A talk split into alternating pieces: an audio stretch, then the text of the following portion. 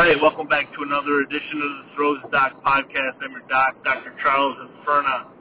We're writing scripts to cure your throwing ailments. Today we are recording on our way home from school. It is uh, Wednesday, June 28th. And um, if you've been listening, I guess along the last few weeks and uh, been reading for even longer, uh, I've shared and, and really discussed more of my thoughts about coaching and philosophy and, and where and how you know I, I have I guess acquired or, or started developing my own framework for coaching. And uh, last week I had a conversation, I had a call with uh, my publishing team with regard to getting this book off the ground with uh, another round of edits, and they asked me to include more thoughts about my early athletic experiences at Fredonia, as well as coaching experiences. Now, in the initial manuscript that I shared to them, I think maybe like, I don't know, 10 pages or so may have actually talked about Fredonia. Uh, but for more, from a more fictional perspective, not so much names and places, but uh, broader scope of conversations I had with people and and uh, situations I experienced. And they said, no, I think we want more of what actually happened. So anyway, so this rewrite, it's been therapeutic for me.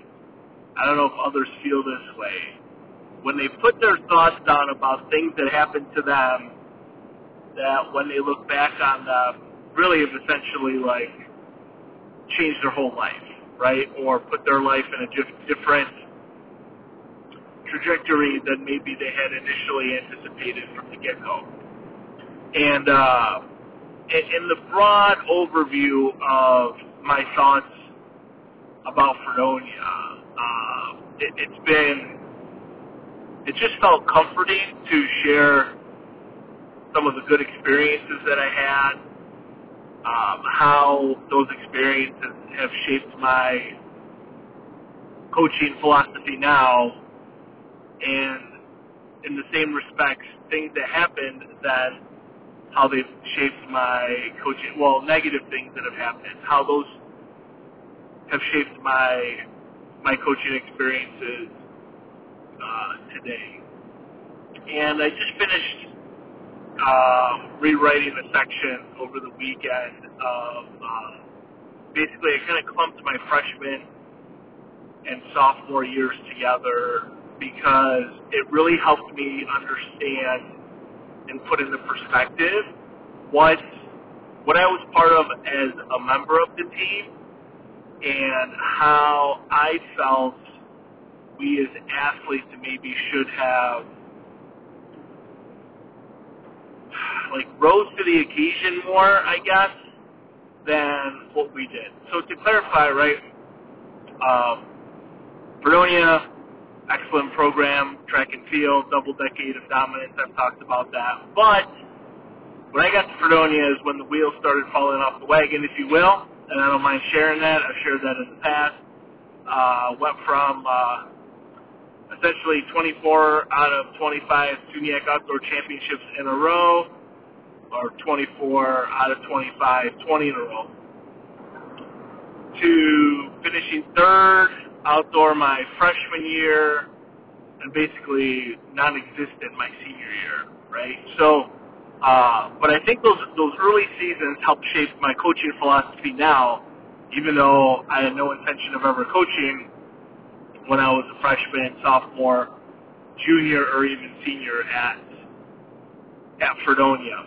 And um, and and I think it's important to share those experiences because there may be other coaches or other individuals out there, not even sports related, right? That um, look back on a time of their life where they might feel that it was just in shambles or just not going the way that they anticipated, and then kind of manifesting itself three, four, five years after the fact. Uh, I'm convinced that if Coach Barr had never showed up at Fredonia, I would not be recording this podcast episode. I probably never would have got into coaching. But he he flipped the switch for me that made me really think about how I could better be able to help people as a coach. Now, at the time, my perspective was as, as a teacher. So I was student teaching, and he was all about giving, giving, giving. That um, when I made the decision to coach, early on, that's what I thought I was doing.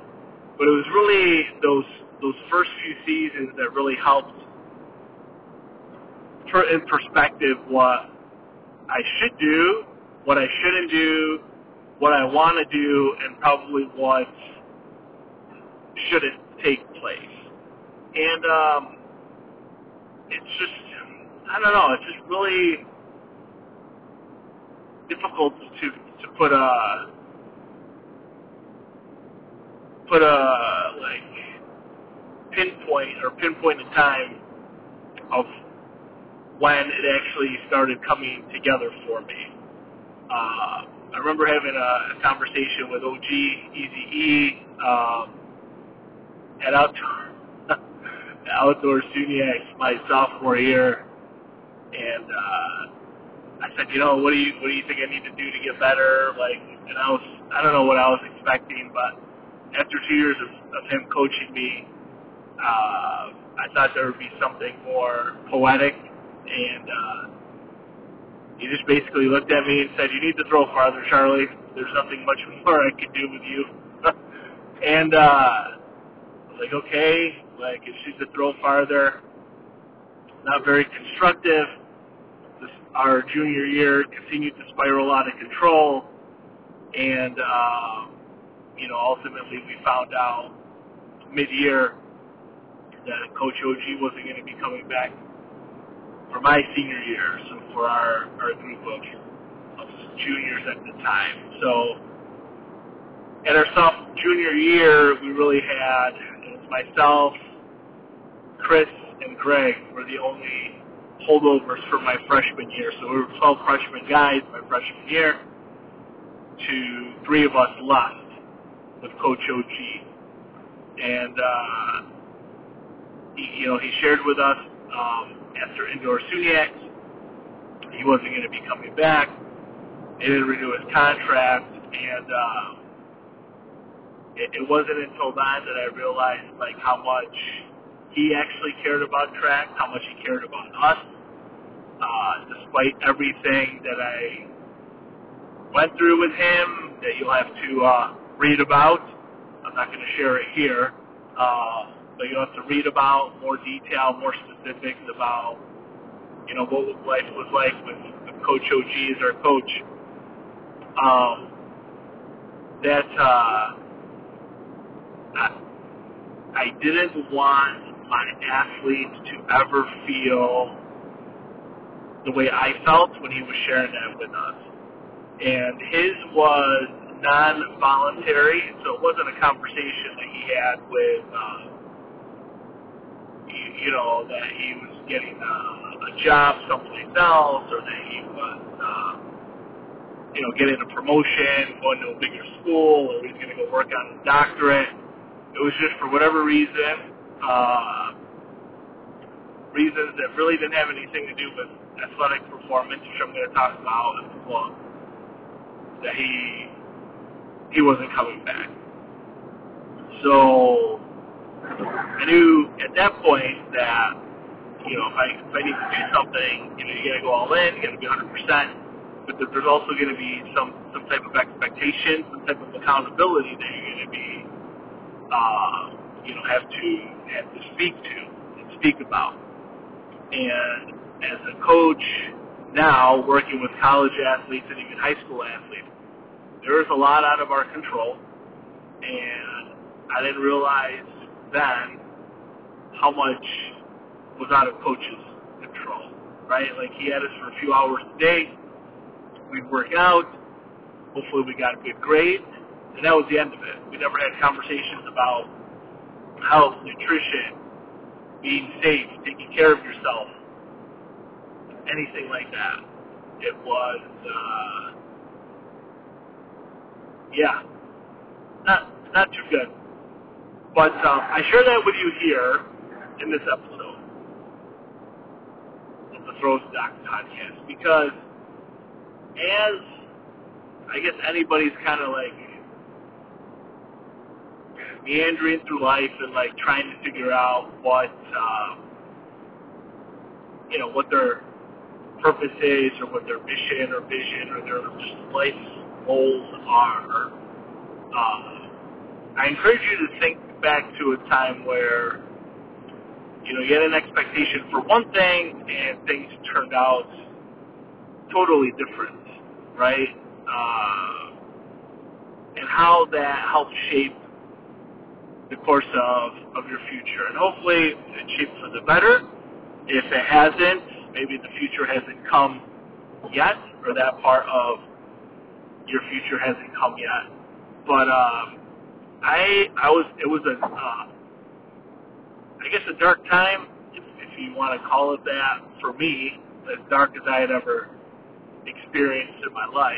Right, uh, my parents were healthy, my grandparents were healthy, all four of my grandparents. Uh, so losing Coach O'Gorman and uh,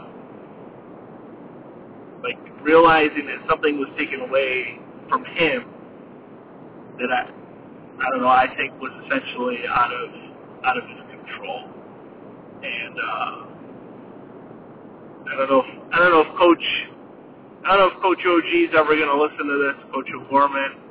Uh, well, I guess I, I'll, I'll share it with him. I, don't know if Coach OG is on social media.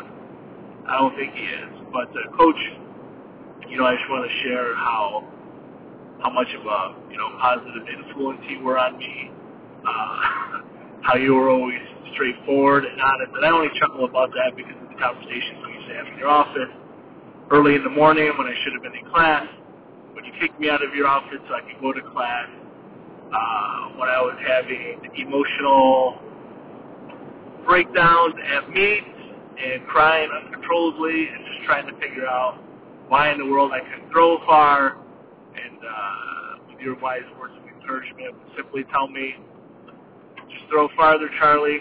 Uh, Coach, I love you. I wish our our story at Fredonia would have uh, gone a little differently, maybe uh, a happier ending than what what we had uh, at Outdoors SUNYAC my my junior year. I don't know if you remember, but I certainly remember at least the bus ride home and uh, and the such. But uh, you know, thank you for everything. Thank you for uh, helping me become the coach that I am. Uh, I don't think I'd be as good of a coach if it wasn't for you and the conversations that we had, and that uh, you know by you sharing that you believed in me you thought that I could achieve great things, like you did sophomore year, well at the end of freshman year anyway, uh, that it might not have you know come to fruition. Thank you. Well, that's it for this episode of the uh, Doc podcast. I'm your doc, Dr. Charles Inferna, and have a great day.